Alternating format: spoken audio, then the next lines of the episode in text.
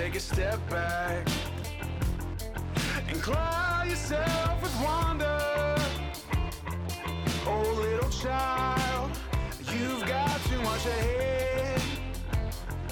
Get yourself up, or times will bring you under. But you'll be fine, just like your mama said.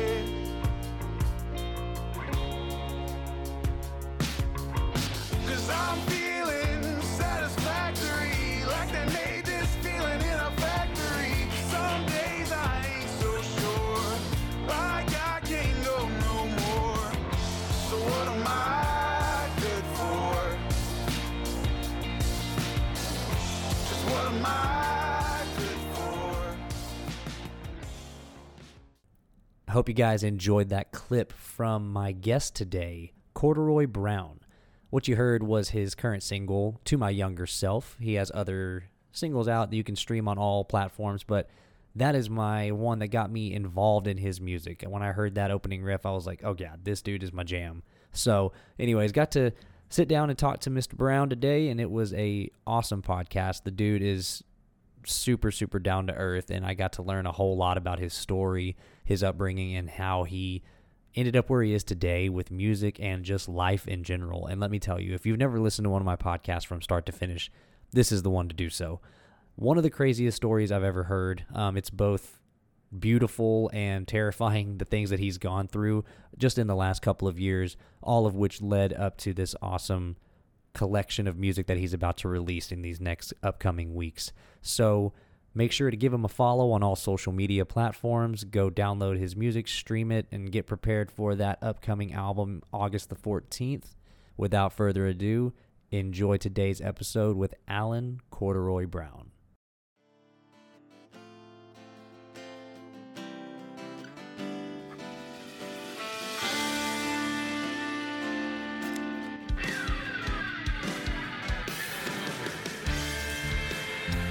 Thank you all for stopping by. My name is Justin Gilly, and you're listening to the Rated JG podcast.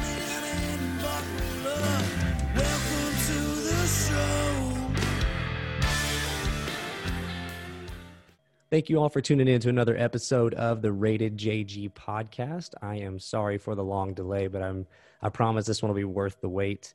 Uh, I have in the Rated JG Studios uh, via Zoom, an awesome singer songwriter from West Virginia that has a one of a kind sound to his music, and certainly one of the craziest and most inspiring backstories that I've ever heard, uh, which I won't go into too much detail. Hopefully, he can uh, divulge all that later on today. But um, I've got Mr. Alan Corduroy Brown with me today, and um, Howdy, howdy. dude, thanks so much for doing this, man. I'm super excited to have you on and uh, ready to hear all about what's going on with you. Just, uh, I'm just gonna pre-warn you. If you got questions, you better ask them, because I will talk forever. So, That I'm all over that, man. I got the gift of gab for sure, so this will be fun. nice. Um, I wanted to start out by saying, like, one of the like, there's a lot of positives and negatives that come from the social media platform, but um, this is certainly one of the positive ends. Is you know, kind of coming across people and things that you maybe wouldn't have normally came across in your day-to-day life which is exactly what happened with me and you in uh, regards to your music. Uh, i just happened to be you know on youtube listening to you know whatever i was listening to and stumbled across you by chance. And dude instantly i, I was hooked man. I was just such a your, your style was such a breath of fresh air and something very unique. And it just caught my ear and i started with to my younger self which um, Mhm, if, if mhm. i'm not mistaken that was kind of like your, your first single is that is that correct that was the first one that was released. It wasn't the first one that was written, but um, thanks for some stumbling along, man. That's really cool. It's like you said, it's kind of how the internet kind of sucks sometimes, but it also is nice because you get to meet cool people occasionally. And um, but yeah, man, uh, younger to my younger self is the first one that was released as Corduroy Brown, technically, I guess. Okay, so was there a prequel to uh, Corduroy Brown? Was there like a solo thing with Alan before that, or Um, sort of, kind of, but more, more probably known at least through West Virginia, where I'm from. Um, there, I was in a band called the Dividends, and if you ever listen to like Amy Winehouse or anyone like that with like you know real R and B, jazzy, poppy stuff, um, I played guitar in that band for a few years, and uh, you know, we had a trumpet player, we had a female lead uh, singer, and everything, and uh, so that was kind of like really where I started getting to the more heavy, like on the road stuff, and and really got deep into the kind of the music stuff, especially in West Virginia. It's called the Dividends, yeah. Very cool. Okay, so how did the corduroy brown type thing uh, come about? Was that like just something that you wanted to venture out and do your own thing? Did you take any of the other people from the dividends with you on this venture?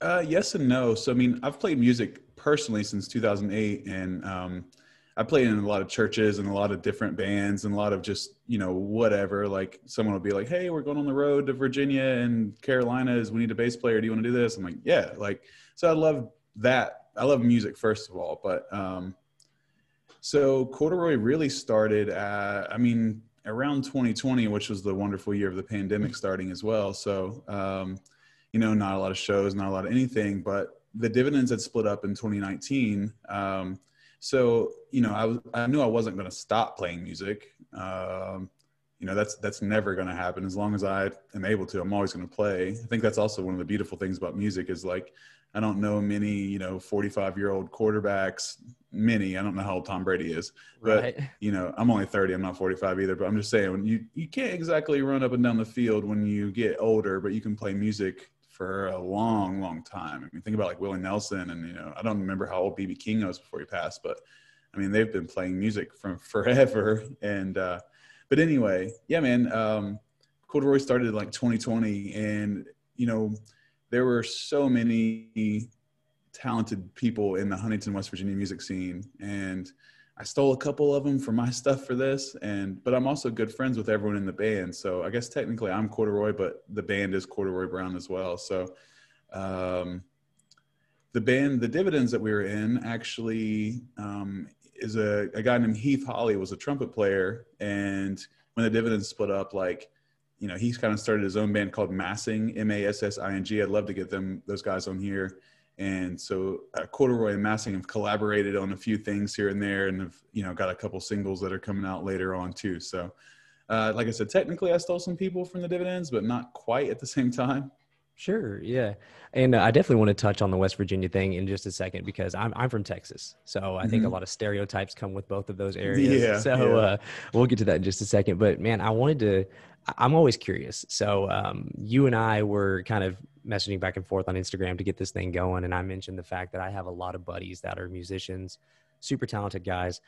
I couldn't play you Twinkle Twinkle Twinkle Little Star if you needed me to. I'm so not musically inclined, which is probably why I'm such just a, a pure fan at heart.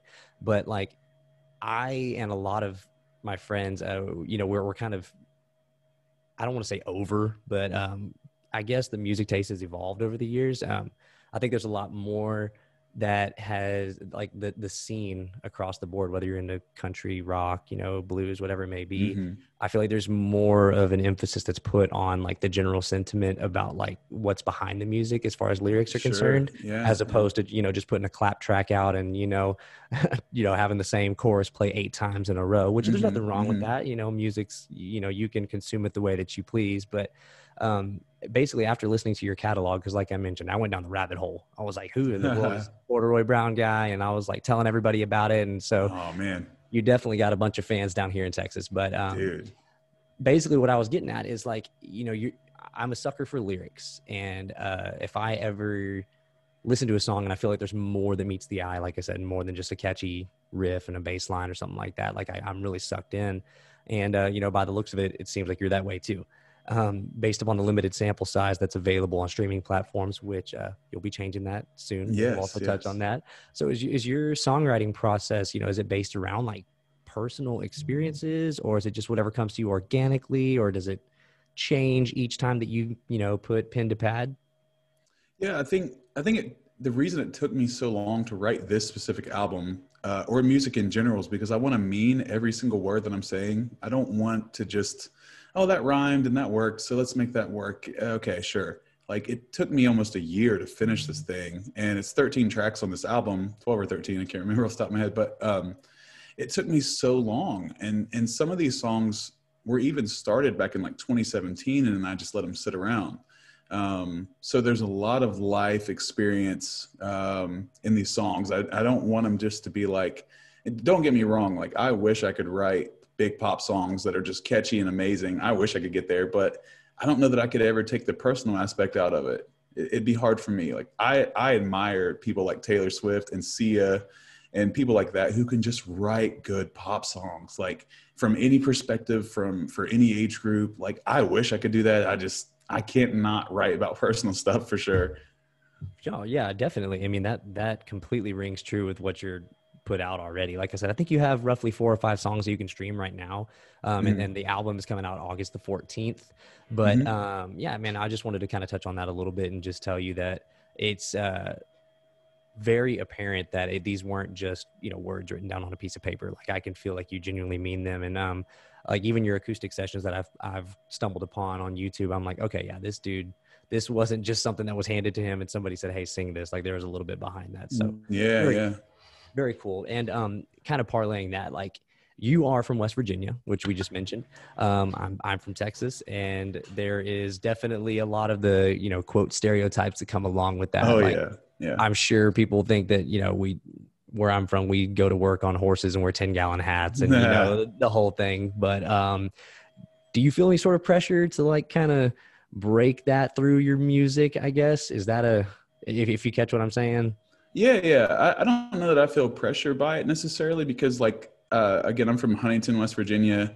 Um, the music scene here is so vibrant. I think, like you said, there's stereotypes with West Virginia music or Appalachian music you hear and you think they're going to be acoustic guitars and mandolins and banjos and fiddles. And there's plenty of that. And I love it. I mean, like, I've sat through so many bluegrass sets because those bluegrass musicians are incredible. Um, but the and I'm sure it's like this in other places of West Virginia, but man, the music scene in Huntington, West Virginia is nuts. Like there are so many people doing like hip hop and and like you know just all kind of like Weezer sounding music and like um, just pop rock. Like I mean, just everything like that, man. It, it's it's pretty wild. So I don't think I've ever felt pressure to maybe break out of the mold. I just wanted to make music that hits me in the gut, like the stuff that I listen to. Um, you know, I grew up listening to cassette tapes of Michael Jackson, and my first guitar I bought, um, I learned all the fly. Flyleaf also is from Texas, from Temple, Texas. If you knew who Flyleaf is, um, yeah, man, they're about so- an hour away from here. So Oh man, I have been anywhere within so like Cincinnati, Ohio, Columbus, Ohio, and stuff are big cities close to where I'm at. And if that kind of, we're like, if you could take the very southern tip of Ohio and tap it against West Virginia, that's where I'm at. Just if you could see it on the map. So like anytime Flyleaf would come anywhere close, three to five hours away, I'm there. And I grew up and and cut my teeth learning every Flyleaf album front to back. so like again, Michael Jackson, Flyleaf. I listen to a lot of female art, female fronted bands, honestly, Paramore, and not just like the Misery Business Paramore, like talking like Brand New Eyes era, friggin' self-titled era, No friggin' doubt. the After Laughter era. Like I've been on all three Paramore cruises that they had. Uh, oh I my know, gosh, I, love like female artists. I mean, Miranda Lambert and Lights and friggin' everybody, man. So yeah, I don't know. I just I just love music, man. I don't know. I I- I never felt any pressure there to answer the question again. It was just just to break out of anything. I just wanted to make music that hit me in the gut, just like people's music hit me. So Yeah, no doubt. And I definitely, I was going to ask you uh, based upon what you said about Flyleaf. I was under the impression that that was Hayley Williams the whole time. they're- they're- Oh, no. Their sounds are very similar. And like, I'm not, Oh, a, I'm not a huge, I'm not a huge Paramore or Flyleaf fan, but I mean, I, gotta can jam. the conversation. I can jam them though, for sure. My wife is a massive Paramore fan, so she'll probably kill me when she hears me say that. But, um, nice. from so from Appalachia, you know, not necessarily just West Virginia. I am uh, personally, I, I can only speak for myself, but I'm, I'm a huge fan of everything pumping out of that area. I mean, hmm Sturgill Simpson, Tyler Childers, uh, Oh, Drayton, yeah. Drayton Farley. Um, I even had the pleasure of, of talking to Cole Chaney on here. He's from Kentucky. Yeah, Cole. I work with Cole's. Uh, I think stepdad. Yeah, he's he's Cole's awesome. Uh, yeah, I mean, and like those guys, they're so. Um, I, I guess you could say similar, but very different at the same time. Um, in the Mhm, sense of like mhm. their music, if you have one on Pandora, it'll probably shuffle through all of their, you know, Sure. catalogs. Yeah. Um, but like I mentioned, you know, your, your sound is so uniquely different from that. But you also uh, collaborated with somebody that reminds me a lot of those individuals um, in Arlo McKinley. and Mhm, mhm. Arlo is is a monster. I think that he's just a songwriting, you know, savant, and he he's great at what oh he my does. gosh, yeah. And then to have you know you and him get together on y'all's track "Secret War," um, that was like it was kind of cool because I wasn't expecting something like that. Uh, if you could kind of shed some light on that, how did y'all cross paths? Because I believe he's from Cincinnati, if I'm not mistaken. Yeah, yeah, he's from Cincinnati, Ohio, but like right across the bridge is um what part of Kentucky am I thinking of? It's called Newport, I think. Yeah, so that's like, you know, Kentucky, Cincinnati. It's all kind of like the same thing over there, right, right where he's from. But so Arlo and I have been friends for a couple years. Um, I work for an ad agency and one of my with one of my friends, Josh McComas, and uh, Josh was doing a lot of videos for Arlo, and I would go on trips to Cincinnati with him, and that's how I met Arlo. And um, you know, playing in the band, the Dividends, and and really getting on the road a little bit. You know, we kind of cross paths with so many of the same people all the time. And I saw uh, he would, God, he would kill me. I won't tell the whole story, but um, we were at a music festival, and I gave Arlo a green Gatorade because he was in desperate need of it. I'll just say that. um, but uh, you know, that's just like we've just ran into each other and been around so many of the same people. So I asked him. I said, "Man, I'm working on the album, and here's a song. I would, man, if you'd be on it, like." I would that would mean so much and he immediately was like dude absolutely like let's make it happen and he came to huntington he was doing some videos that stuff that night anyway for just different promotions and he came down and uh we put together Secret War, man. I mean, and it's funny. Not I actually haven't even told a lot of people this because I don't know what happened to the original track. But originally, I, I think you're actually the first person I've told this. Um, there was a song I wrote called Ruby, and it was like a slow, kind of groggy, like slower, chill thing, and it was awful. I hated it, and it was just so bad because I was trying to make it fit for something maybe Arlo would write instead of just writing the song that I wanted to write. And I'm so glad we trashed that because it would have never touched Secret War at all. So, um, but yeah, I mean, I just remember writing one day about how lucky I felt through that whole day because nothing bad had happened and and I had so many things to be thankful about. And I remember looking down at the end of the day before I took my shoe off, I was like, oh man, my shoe's untied. And that sounds silly, but that's kind of where the lyric came from. It's like, you know, nothing's wrong but these untied shoes. Um, nothing was wrong except the whole day, except man, my shoe came untied at the end of the day. Like that's the only thing I freaking complained about. And that's kind of where it, where that first lyric came from. And um, but there's more to it, as you know. The whole title, "Secret War." Um, you know, Arlo, he wrote his verse, obviously, and I think he and I were both ended up singing about people who didn't get, like care about us in our time of need, or like only wanted us when we were doing really well. And that's kind of that whole secret war thing. Is that kind of secret war that always is in your head, especially if you're struggling with mental health stuff constantly. Sure.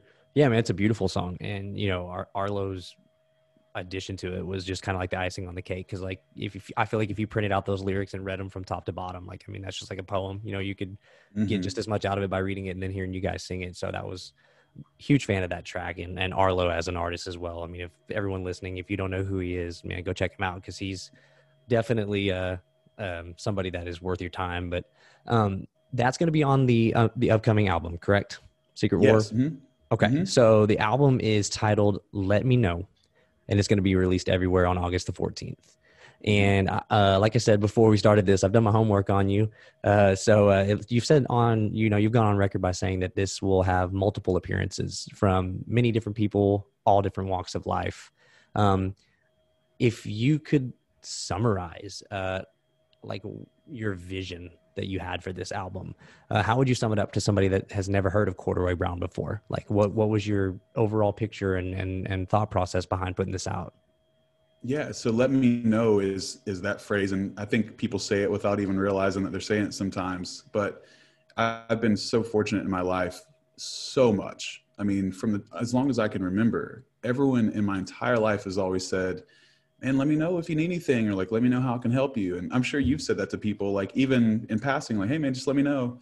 And that phrase is like really stood out to me, especially recently, where it's just like I have so many people that care about me, and and I think I've struggled seeing that at times. But like now more than ever, I'm just so aware of everyone who has always been in my corner. So like it made sense. It made absolute sense for people for this for this album just to feature so many people. And believe me, if I could have all the people that I have in my corner and that I care about on an album, it would be the never ending. It would be a nine trillion song album. But um, I got as many people as I could through COVID and stuff, especially. But like, check this out. My mom's on this album. My friend Jacob McComas, who runs a barbershop, is on this album. My friend's son, the guy that speaks at the end of Secret War, his name's Brian Hayton.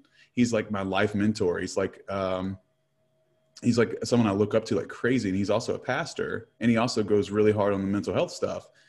He's, he's obviously on Secret War at the end there. He's like the monologue at the end. And then his son plays on a song called Die Happy. And I just remember hooking up like his son's guitar through a big Marshall half stack, turned all the way up, and just he was nervous because he never really played in front of people, and we were just coaching him through it because he's like 12 or 13 or something. And but and but just on top of that, I mean, there's so many people that have had their hands in this album musically, and people who aren't musicians, and people that are doing the artwork and the animations and the graphic stuff, like I, it just made sense. Like, let me know, like, if you need anything. And even down to the artwork, um, it has all these different faces on it. And it's like, just let me know. Like, that, that phrase just sticks out so much now.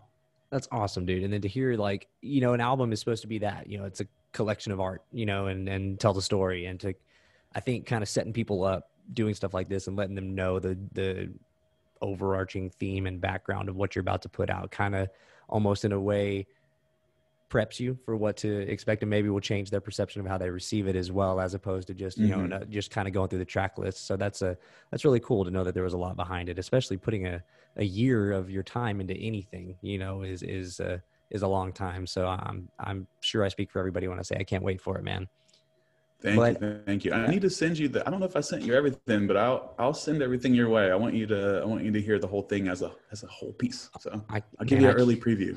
I cannot wait, and I'm I'm really looking forward to a story that you have um, about a song on your album. Uh, about if, if, I'm not mistaken, it was with your friend Jeffrey, and uh, yes. uh, about better on the ground. But I'll touch on that in just a second. Um, before we get into that, I feel like there's a definite. Um, we need to preface this with a very in-depth, I guess, situation that happened to you that is both terrifying and beautiful at the same time. Um, so your experience with COVID um, and the you know effects thereafter was certainly different than a lot of other people that have affected you know been affected by that. Um, if you could, you know, just kind of shed some light on how it changed your life and your perspective on music and everything in general, and just kind of walk us through your journey with all that. Absolutely, man. So yeah, back in January, I got COVID, and COVID itself, when I had it, it really wasn't horrible. It really was like, I mean, I felt cruddy. Don't get me wrong. I was off work for a few weeks, obviously, and all that. Um, felt like kind of like the flu in a way. But about a month later, at the end of February, um, I remember going to the hospital or going to the doctor office and being like, "Hey, you know, my I haven't been eating very good, and I've been really tired, and I have like my lymph node on my side of my neck super swollen. Like, I think I'm just going to get some antibiotics, hopefully, and like that'll be fine. Two weeks later, no big deal. Take all your antibiotics. And um, that evolved very fast because I had been throwing up, and this is on a Thursday. I've been throwing up. My kidneys were hurting really bad. I was kind of troubled breathing. And keep in mind, this is a month after COVID itself for me. And uh, so uh, uh, they don't admit me in the hospital. They just give me some fluids and blah blah blah, and say, "Hey, like you know, we can't really find anything. What's wrong?" I'm like, "Okay, sweet." So I call off work the next day because I'm still throwing up, and it's you know I haven't eaten at all. Blah blah blah, and I finally get admitted to the hospital, and uh, it really went downhill from there. Um, you know, I was in the hospital from like Saturday to Tuesday, and they were running so many tests they couldn't figure out what was going on. You know i was in kind of acute heart failure. My lungs were starting to kind of go uh, kidney and liver failure were all happening. And uh, they didn't quite know what was going on yet. So you know i'm there from saturday and we're going to tuesday now tuesday morning. And um, they're like hey mr brown we're going to have to give you some oxygen because your lungs aren't quite doing what they need to do. And i'm thinking okay what the heck is going on? Like still not sure uh, about an hour later, they're like, "Hey, Mr. Brown, we have to put you on a ventilator." And I said, "For what? Like, like, why?" And they're like, "You're there's some stuff we don't know. We're gonna we got to make you breathe, basically." Um, and I remember getting ready to be sedated, to be put on the ventilator, and then I wake up Thursday and I'm in Morgantown, West Virginia, which is about three hours from here, from Huntington. And uh, they're like, "Hey, Mr. Brown, you uh, you're in Morgantown, and uh, you know you're and you wake up, and I'm hooked to every possible machine. I've I've never seen such a thing like this. Can't even move my body. There's so many things hooked up to me." And uh, I got put on life support. It's called ECMO, ECMO, and basically that takes your blood out of your body reoxygenates it and pumps it through your body so your heart doesn't have to work any harder than it needs to and i apparently i died in the helicopter ride to morgantown um, because when i landed they said i was gone. And somehow i came back. I don't quite get that or understand yet but um, it's crazy because you know people talk about like seeing a white light when they die. You hear about that in movies and all that stuff. And that's like a completely real thing. Like i don't i don't know and it still sounds crazy to me sometimes to think about but and the timing of it checks out because like i remember like getting ready to be put on an event and then i remember seeing this. I remember seeing like this like completely infinite white as far as you could see space. And i could i was aware that my body was there. I could see my body wherever the heck i was. I could see myself. And i could see like whatever was perceived at that time to be like my soul. It was almost like this little like ball or something. I don't it's hard to explain. I can see it, but it's hard to explain. And I watched that little thing that was my soul, wherever the heck I was. Um, it started really close to me, and then it then it just started going away from me, like really slow and really, really, really far until I couldn't see it anymore. And keep in mind, this is just an infinite, just infinitely white space. And uh, then I just then I wake up and and I don't know if if I woke up immediately and it was just like I don't feel like I just snapped out of it or anything, but I remember that and I was thinking to myself, did I was that real? Was that like a was that a, was I like on my way to heaven or something? Like literally, where was I? And they told me like no, like when you landed, you were gone. Like you came back. like you literally, my parent to hear my parents tell it was horrifying because they drove up to Morgantown. They're flying up there and they're like they they get there right after I land, and you know they said that the nurses were hugging them, saying, "We're going to do everything we can, but he's gone." Jeez. And it's pretty unreal, man. Like because I, I don't know how I woke up from that or how I came back because they measure this like the way that they measure your heart output is called ejection fraction. Mm-hmm. And whenever someone has a great, perfect heart, you know, healthy, the prime number is 50 and then when people have heart attacks that goes down to like the mid 20s and 30s well mine was a 12 meaning like it was not like if you if you open a faucet or like pull the tap on a faucet it was barely dripping. And Jeez. like i said when i when i left huntington west virginia for the helicopter ride which i didn't even get to enjoy i've never been in a helicopter and i didn't even get to enjoy it um like kind of bummed about that. But um I was in heart failure, liver failure, lung failure, and kidney failure. And so to wrap this up and, and kind of talk about the wrap up the medical side of it, um, my body basically fought the antibodies that COVID made. And it's this thing called MIS-A.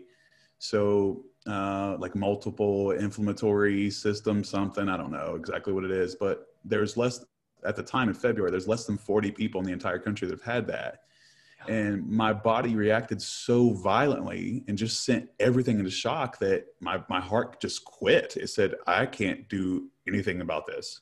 So i gotta go. And i remember when i woke up i had to sign papers saying like hey we are going to put you on the transplant list. You might get a heart with hepatitis but you're going to have a heart. You have to sign these papers.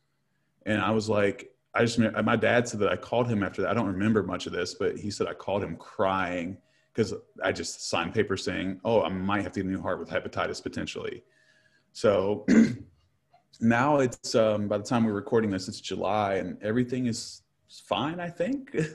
um, but man, let me tell you, you learn a lot when you're laying in those hospital beds. You learn a lot and you have regrets because you wish that you would have went after life a lot harder. You wish that you would have called those people more often and you wish that you would have – played that show that or went to your friend's show that you decided oh, i'm just going to take it easy tonight and you wish so many things. You wish you didn't spend your time holding grudges against people and you just learn a lot man. And um, it just it, it, it's it's a lot man. I'm still kind of processing it because I'm 30 and my life was really, really, really close to being completely gone. And I never would have got to do all the things that I said I was going to do when I was, you know, next the next day or the next weekend or the next month.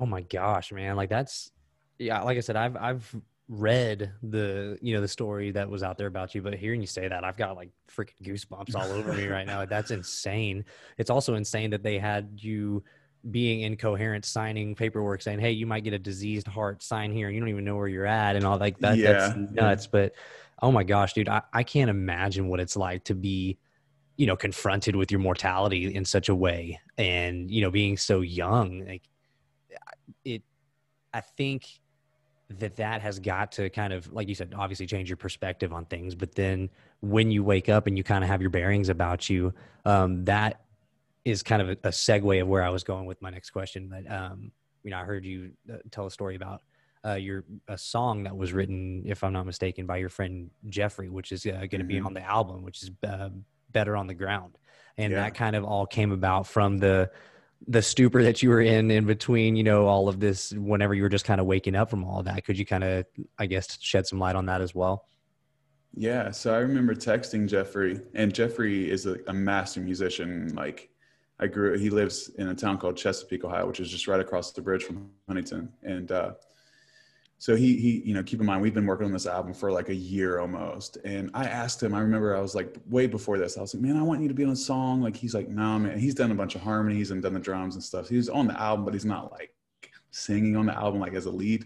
And he never would do it. And and I remember texting him, like he was one of the first people I texted when I woke up. And I was telling him all these things, like kind of halfway coherent still. Like, man, we got to do better and we got to like not hold grudges and we got to like quit wasting our time. Like, I just remember like kind of like screwed up texting him because I was still on like sedation medicine because I just got freaking life support. But um, two days before that, and and I was telling him like all these different things, and he's like, I'm sending you a song. And I was thinking he was going to send me like a master mix of the album already. And it was not that. And I, he sent me lyrics to the song. And I swear, dude, and this is like some divine business because I, I don't think I'll ever be able to understand it. But the things that I was texting him when I first woke up were the words to the song that he had already produced, mixed, and mastered and finished before I even woke up they were the exact words. It's crazy. Like like they were the exact words. And because I, I remember texting him. I was like dude i feel like god called my bluff and told me like you really don't want to die alan. Like come on man. Like you can you got this. Like because like a lot of the mental health stuff struggle i struggle with with like i've tried to take my life a couple times in my lifetime and really struggled with like self-harm and everything before i started going to therapy. But you know, I, I feel like God literally, like for some reason, I texted Jeffrey. I was like, I feel like God called my bluff, and that's one of the lyrics, word for word. And I, you can't make that stuff up, man. It's wild. Like, yeah that's just, just- it just- that's some man. divine intervention there or something there's no way that's a coincidence you know like that's like, and on top of that, like I woke up to a GoFundMe that got started, um, and there's in two days there's thirty thousand dollars in it, and like I don't know. I've, I tell the story when I can, when I have time.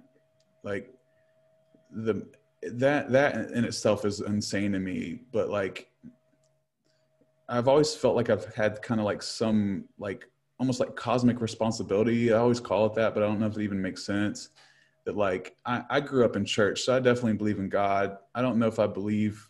I don't know why God does things that He does, especially like uh, with you know natural disasters and like people getting cancer and stuff. I will never understand that. Maybe one day, but in this aspect, I can understand. Um, like even when I was younger, I was going to a church and it was a small little church in Ohio, and uh, we all went to this big mega church. There was a bunch of churches that went to this big church for like a youth conference. Mhm. And uh, at the end of the service, the, there's the preacher guy at the end says, I want all the youth to come up on stage. We're all going to pray for you guys and we're going to lay hands on you and blah, blah, blah. So, you know, 2,000, 3,000 kids are going up and off the stage to go through this line, two lines of people.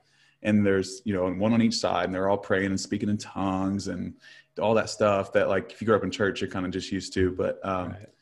There was a complete stranger when i was 12 or 13 that you know keep in mind there's a bunch of kids behind me and in front of me and we're all just kind of shuffling through and, and this guy taps on my shoulder and i just keep walking and then he like really taps on my shoulder and i just kind of looked at him with these big old eyes and he looks at me and says he's a complete stranger. He's an older man. I wish I was smart enough to realize who that was or ask because it's shown itself in my life so much. But he looks at me as a complete stranger and says, Alan, he didn't say Alan, but he said, You have no idea how much your voice and how much you're going to be on display and how much your words are going to influence people. He said, Do not waste that. Do not take your time and do not take what you have for granted and, and for little. It, what you say, people are going to hear and they're going to listen to it. And dude, if I, I've seen that manifested three billion times in my life. And I had so much guilt about surviving almost because I know people that haven't survived it, and I know people that right now have cancer that uh, that aren't doing great, and I had guilt about it. And it's not that my life matters any more than theirs. It's just like I wonder if like I have responsibility maybe that I'm supposed to be living still, and I've seen that manifested so much in my life. So I feel like with music, and then this was just another way to amplify like guys, we got there's something higher up there that we may not be in touch with. Like you might want to check base with that guy.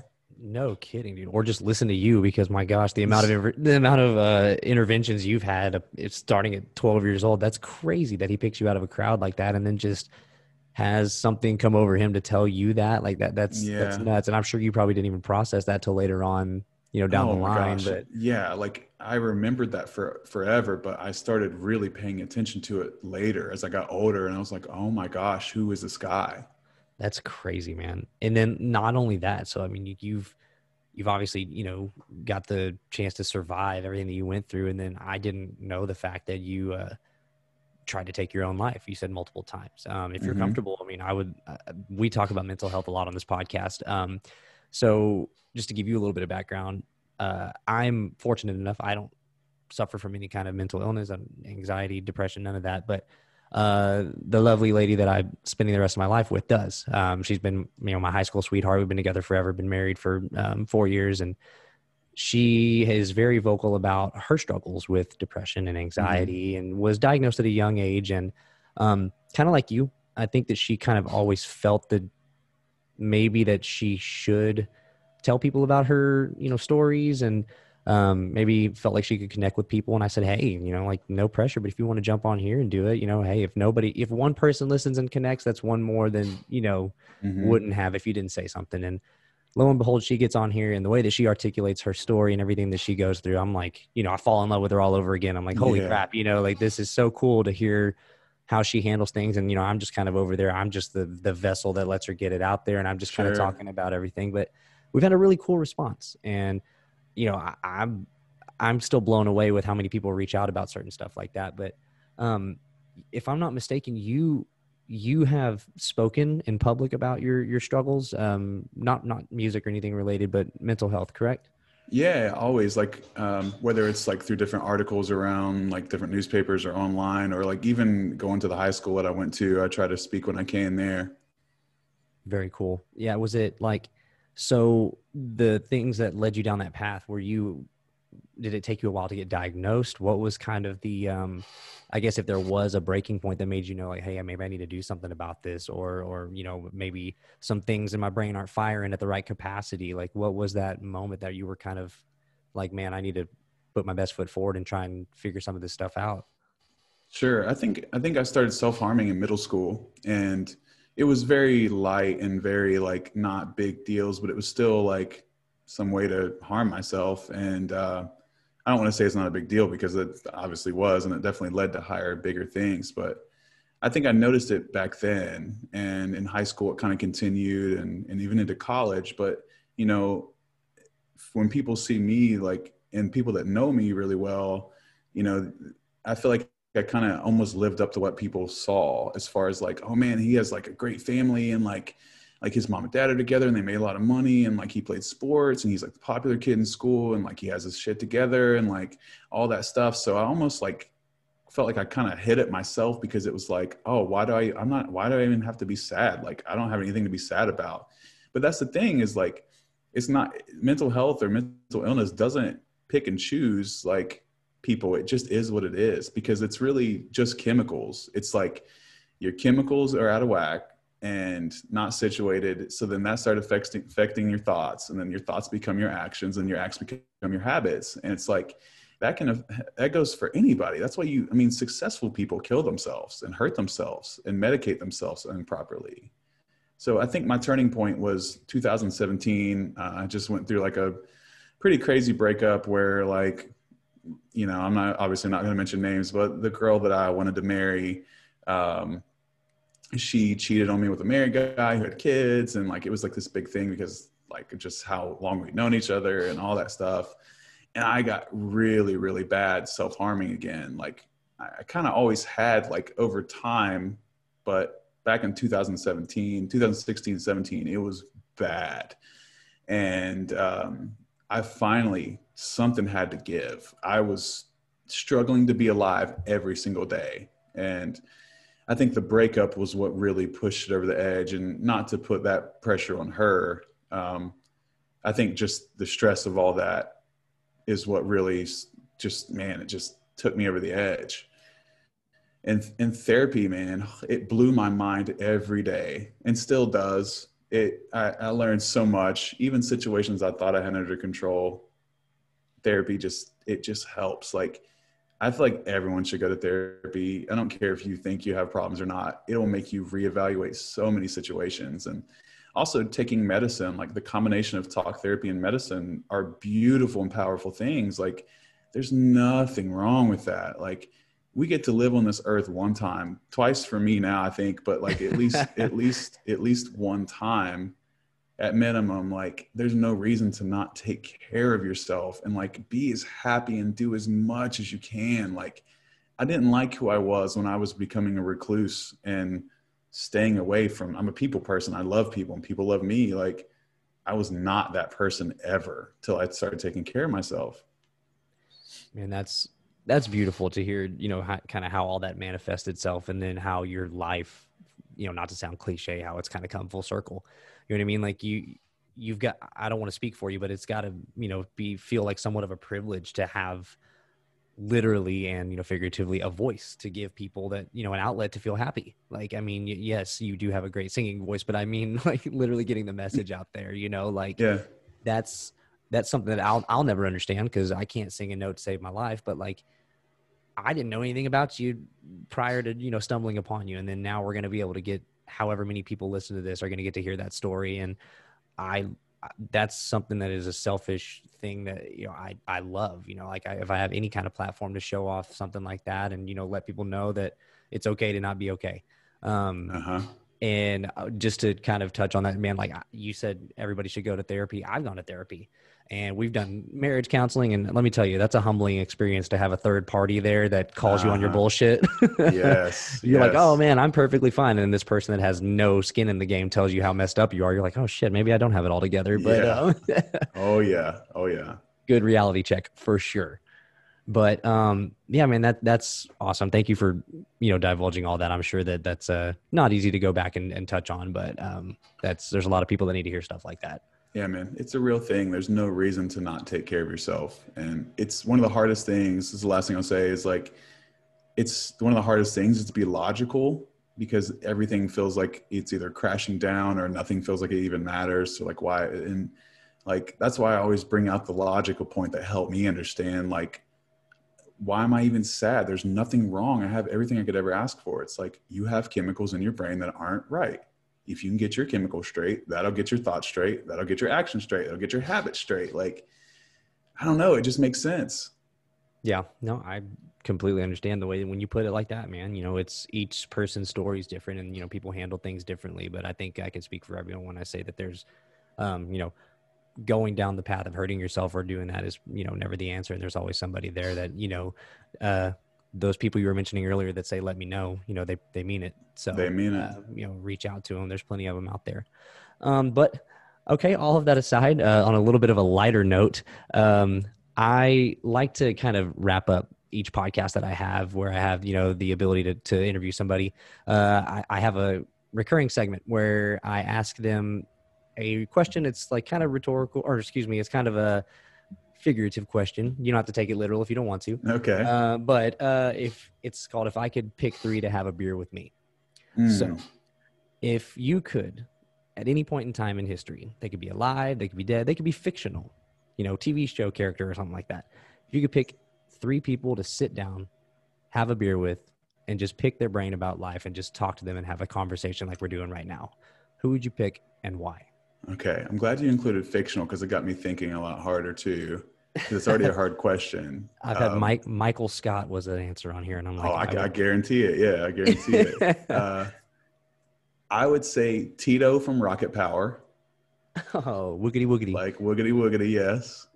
Um, I want to talk to Dave Matthews so badly.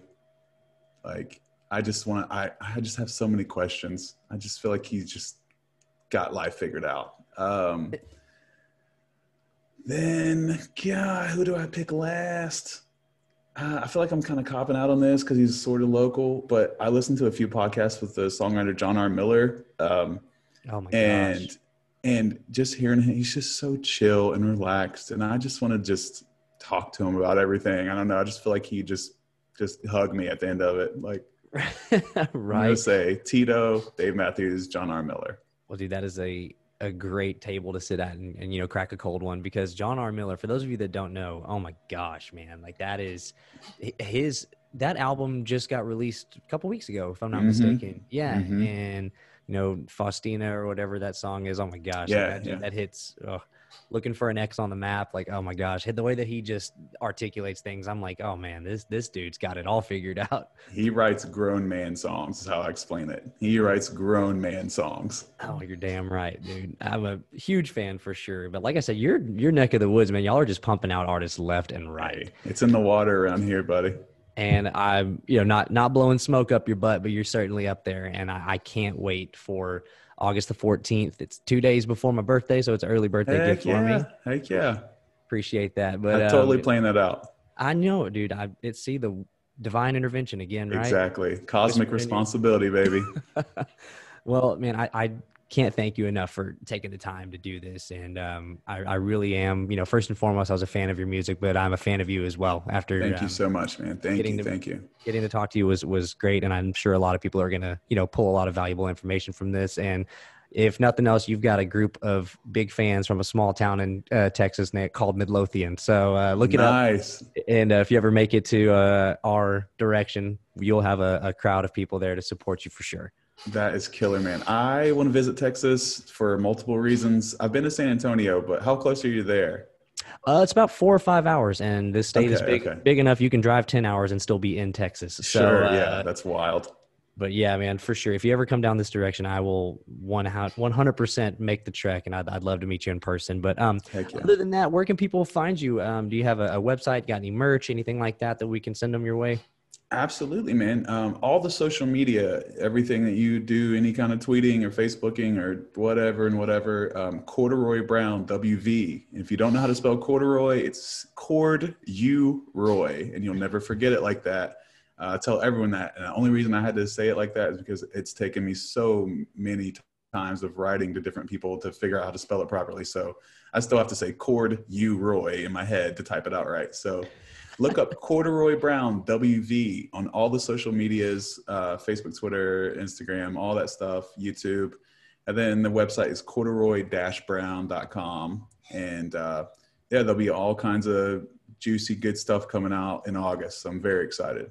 Yeah, August first, you got another single coming out. Uh, was it I Know Better? I know better. Yes. Yep. Dropping that. And that is also the day that you can pre order the album as well. So Awesome. And for those of you that don't know, artists certainly uh, benefit more from the purchases than the stream. So if you can do that, if you can spare the money, I'm sure everybody would appreciate it. But um, Alan Corduroy, the all the names that come along with Mr. Yeah. Brown.